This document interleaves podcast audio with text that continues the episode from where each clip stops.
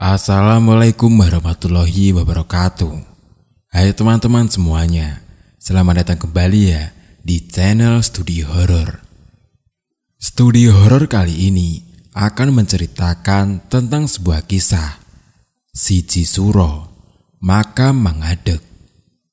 Cerita misteri kali ini bersumber dari Ed Gundul Silir. Lalu bagaimana kengerian dari kisah kali ini? Mari kita simak kisah ini bersama-sama. Siji Suro atau Satu Suro, Makam Mangadek. Terlalu gelap untuk melihatmu, terlalu sunyi untuk mendengarmu. Cerita ziarah di makam Mangadek. Tepat malam satu suro beberapa tahun lalu, aku bersama kelima temanku, yaitu Heru, Andri, Nando, Kumar, dan Nisa, mengunjungi keraton Solo. Kami ingin melihat kegiatan kira pusaka setiap malam satu suro oleh Keraton Solo.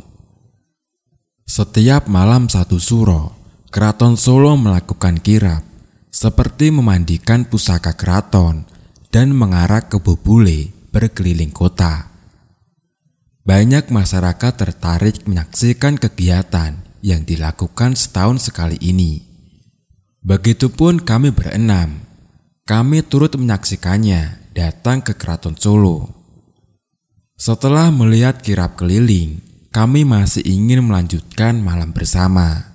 Sekedar berkeliling kota Solo atau sepedaan di alun-alun kota. Nisa yang paling bersemangat waktu itu. Karena tidak ada tujuan, aku memberi saran berziarah ke makam Pak Harto, yaitu mantan Presiden Republik Indonesia. Makam Pak Harto berada di daerah Gunung Lawu, mereka berlima menyetujui saranku. Pukul satu dini hari, kami berangkat dari kota Solo ke Matesi, yaitu makam Pak Harto. Di tengah perjalanan, kami dikagetkan dengan segerombolan pemuda yang membahayakan semua pengendara kendaraan bermotor. Para pemuda itu mengayunkan sebatang bambu pada pengendara yang lewat. Ada mobil yang berhenti dan memilih untuk putar balik. Saat melewati mereka, terlihat seseorang pemuda tergeletak di jalan. Entah apa sebabnya, kami juga tidak tahu karena kami tidak berhenti menanyakannya. Kurang lebih satu jam perjalanan, sekitar jam 2 dini hari, kami sampai di lokasi makam Pangeran Sambernyowo yang letaknya di bawah makam Pak Arto. Kami istirahat sejenak sebelum naik ke makam, sekedar ngopi dan sebat untuk menghangatkan badan dari udara malam yang dingin itu. Setelah istirahat, kami mulai naik ke makam dengan akses tangga yang tinggi. Jumlah anak tangganya ratusan, dan di setiap anak tangga terdapat beberapa patung kecil di kiri dan kanan tangga. Entah perasaan kita atau bagaimana, seolah mata patung-patung ini seperti memperhatikan kita. Di sepanjang jalan naik, dibuat beberapa pos untuk istirahat para peziarah, supaya bisa istirahat saat lelah naik ataupun turun. Di pos pertama ada sebuah musola kecil kami pun berhenti untuk wudhu terlebih dahulu. Di musola itu, kami bertemu beberapa peziarah yang menginap. Saat aku, Heru dan Andri berada di tempat wudhu, dari jauh Nisa melihat sesosok pocong yang melayang di atas kita bertiga yang sedang berwudhu. Awalnya hanya nampak seperti kain putih terbang. Lama-lama terlihat jelas bentuk pocong. Nisa ingin berteriak pada kami, namun suaranya tidak bisa keluar. Dia hanya terdiam membisu, menahan rasa takutnya itu. Sebenarnya, Nisa tidak memiliki kepekaan melihat makhluk halus. Tapi karena saat itu, Nisa sedang datang bulan, maka makhluk halus menampakkan diri padanya yang masih bau darah. Di antara kami berenam, aku Heru dan Nando lah yang memiliki kepekaan terhadap makhluk halus. Setelah berwudu, kami melanjutkan perjalanan menaiki anak tangga menuju ke makam. Tapi saat itu, Nisa meminta turun dan tidak melanjutkan naik ke atas. Sepertinya dia terlalu takut. Karena tidak tega melihat Nisa yang seorang wanita turun sendirian di tempat ini, maka Andri berinisiatif menemani Nisa. Ternyata Kumar juga ingin ikut turun karena dia juga takut. Nando pun turut ikut karena merasa bajunya kotor akibat mabuk perjalanan. Akhirnya mereka berempat turun kembali. Tinggallah aku dan Heru kembali melanjutkan perjalanan naik ke makam. Aku dan Heru berjalan pelan menaiki tangga ke atas. Entah karena udara malam yang dingin, ditambah pepohonan yang rimbun di kiri dan kanan jalan, nafas kami terasa sesak. Atau mungkin mereka mengerumuni kita karena pada jam-jam itu makhluk halus akan beredar. Kita berdua tetap melanjutkan perjalanan naik dengan nafas yang agak tersengal, lelah dan sesak. Di tengah perjalanan, kita bertemu tiga orang bapak-bapak yang berjalan turun. Aku mencoba menyapa mereka yang lebih tua, tapi mereka tidak menjawab sapaanku dan hanya melirik kami dengan tatapan aneh. Aku dan Heru hanya berlalu ke atas melewati bapak-bapak tadi. Akhirnya kami sampai juga di gapura atas. Tiba-tiba tercium bau yang sangat harum seperti wangi seribu bunga. Aku dan Heru memasuki gapura itu yang terdapat pondok kecil untuk istirahat para peziarah. Kita bertemu beberapa peziarah lain yang berasal dari Klaten yang sedang istirahat di pondok tersebut. Kita pun sedikit berbincang-bincang dengan peziarah itu. Tidak terasa waktu sudah pukul 3 pagi. Para peziarah menyarankan kami segera ke makam untuk berziarah sebelum waktu subuh. Kita pun mendengarkan saran mereka dan segera berpamitan untuk menuju ke makam yang letaknya itu di atas pondok itu. Saat memulai lagi menaiki anak tangga, kita urungkan sejenak langkah kaki kita karena melihat seorang wanita tua digandeng seorang pemuda akan turun dari makam. Kita pun memberi jalan terlebih dahulu. Wanita tua itu berjalan turun dan tiba-tiba berhenti di depanku dan Heru dan bertanya kepadaku. Kamu asalnya dari mana nak? Dari Seragen bu. Sudah berapa kali ke sini? Sudah yang kedua kali ini bu. Oh gitu. Pada mau ziarah toh. Silahkan naik. Berdoa yang benar ya. Semoga doanya diterima. Pada sehat semua ya dan selamat. Iya bu, Terima kasih. Aku dan Heru melanjutkan naik ke atas makam. Walaupun sebenarnya aku masih bingung, campur kagum terhadap wanita tua tadi. Aku yakin beliau bukan wanita tua biasa. Di balik senyum lembutnya, nampak kewibawaan yang kuat dan warna aura yang terang terpancang dari tubuhnya. Sesampainya di makam, Aku berusaha berdoa dengan kusuk, tapi perasaanku tidak tenang. Memikirkan keempat temanku yang tidak ikut naik ke makam. Benar saja, perasaanku menandakan hal yang kurang baik untuk teman-temanku yang di bawah.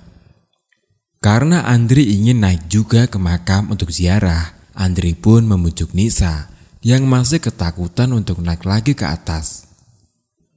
Nisa akhirnya mau naik lagi, tapi dalam perjalanan, tiba-tiba Nisa nangis sesenggukan dan memegang Andri kuat-kuat.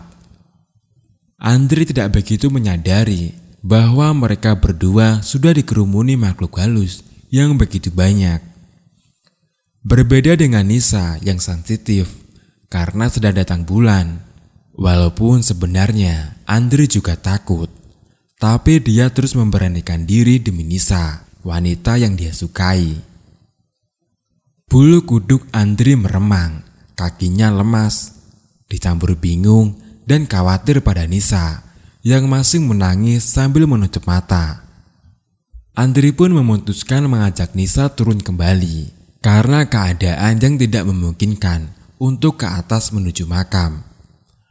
Mereka turun dengan rasa takut yang amat sangat, tidak berbeda jauh dengan Nando. Nando yang merasakan badannya masih kotor dan sadar tidak seharusnya naik ziarah ke makam. Nando pun memutuskan untuk sekedar jalan-jalan tidak jauh dari area sekitar makam. Nando berjalan-jalan dan menemukan jalan setapak. Karena penasaran, dia mengikuti jalan setapak tadi dan menemukan gerbang putih yang sudah tertutup semak serta tanaman rambat. Nando mengintip dari balik pintu gerbang besi tua itu. Dia melihat sebuah rumah tua beranyaman bambu dan beratap daun belara atau daun kelapa. Karena tidak ada akses untuk masuk, Nando pun berjalan turun lagi ke parkiran, menemui Kumar yang sedang tidur. Kembali ke aku dan Heru. Setelah selesai berdoa, kita segera turun karena sudah ditunggu teman-teman yang lain. Kami merasa saat berjalan turun menyusuri anak tangga itu seperti tiada beban, terasa seperti terbang dan tidak merasakan lelah sedikit pun. Mungkin saja karena arah turun ya. Dan tepat azan sholat subuh, kami berenam sudah berkumpul di parkiran. Saat itu, Nisa langsung menceritakan apa yang dilihatnya kepada kami semua. Nisa mengatakan melihat pocong di tempat wujud tadi. Nisa juga memberitahukan makhluk apa saja yang mengerumuni dia dan Andri saat naik kembali waktu itu. Waktu itu Nisa melihat beberapa makhluk halus seperti gendruwo sampai makhluk hitam tinggi besar setinggi pohon kelapa serta melihat sebuah makam yang besar dan panjang di sisi kiri arah jurang. Nando juga tidak mau kalah. Dia menceritakan rumah anyaman bambu yang ia lihat itu. Karena penasaran dengan perkataan Nando, kami pun mengecek tempat yang dimaksudkannya. Tapi kami tidak menemukan jalan setapaknya, apalagi rumah. Aku juga sempat bertanya pada mereka berempat, apakah melihat ketiga bapak-bapak yang kami sapa sebelumnya turun. Tapi tidak ada yang melihat ketiga bapak itu turun. Padahal Andri dan Nisa sempat naik lagi, walau berhenti setengah jalan. Setelah saling bercerita, kami segera bersiap untuk pulang pada saat pukul 6 pagi. Kami memutuskan tidak jadi ke makam Pak Harto karena petugas penjaga makamnya belum datang, sehingga kami tidak bisa masuk. Kami semua pulang dengan selamat, dengan rasa penasaran, dengan banyak kejadian di makam. Malam hari setelah dari makam, kami berenam bermimpi yang sama. Mimpi kembali lagi ke makam itu, yang seolah ada yang meminta datang lagi ke makam itu. Karena penasaran dengan rumah yang dikatakan Nando, aku sempat mencari tahu. Dikatakan rumah itu adalah rumah juru kunci pertama dari makam tersebut. Tapi anehnya, rumah itu ditemukan. Begitu pula jalan setapaknya. Dikatakan pula, apabila berziarah ke makam tersebut dengan niat yang baik, juga dengan doa yang sungguh-sungguh, maka keinginannya akan terpenuhi. Entah benar atau tidak, tapi kata temanku, keinginan mereka ada yang terpenuhi, meski kami tidak tahu keinginan apa itu. Pernah satu ketika aku berziarah lagi ke makam itu bersama teman-temanku lagi. Kami bertemu mas-mas yang tujuan ziarahnya adalah mencari pusaka gaib. Tapi anehnya, mas itu sepertinya tidak kunjung dapat. Sampai bertemu temanku yang peka dan banyak bertanya pada temanku itu. Sampai ada seorang bapak yang sudah turun ke bawah sampai menyempatkan diri naik lagi untuk memberitahu kami saat mas-mas yang kami temui itu tujuannya kurang baik. Kami juga disuruh berhati-hati. Bapak-bapak yang berpenampilan kejawen yang baik hati sampai menyempatkan diri naik lagi, padahal tinggi jalannya. Bahkan bapak itu menyapa kami terlebih dahulu yang lebih muda darinya. Semoga kami bisa bertemu bapak itu lagi jika kami ke sana lagi. Saya akhiri di sini ya ceritanya. Pesan saya, selalu sopanlah pada siapa pun, apalagi pada orang yang lebih tua. Berdoa dan salam sebelum masuk ke suatu tempat, seperti makam. Diusahakan Jangan ke makam kalau kamu wanita sedang haid. Makhluk halus suka pada bau darahmu. Jangan terlalu takut pada makhluk halus yang sejatinya lebih lemah daripada manusia. Selalu bersikir di mana pun kamu berada dan teruslah berpikir positif. Terima kasih teman-teman karena sudah mau menonton video terbaru dari channel Studi Horor. Wassalamualaikum warahmatullahi wabarakatuh.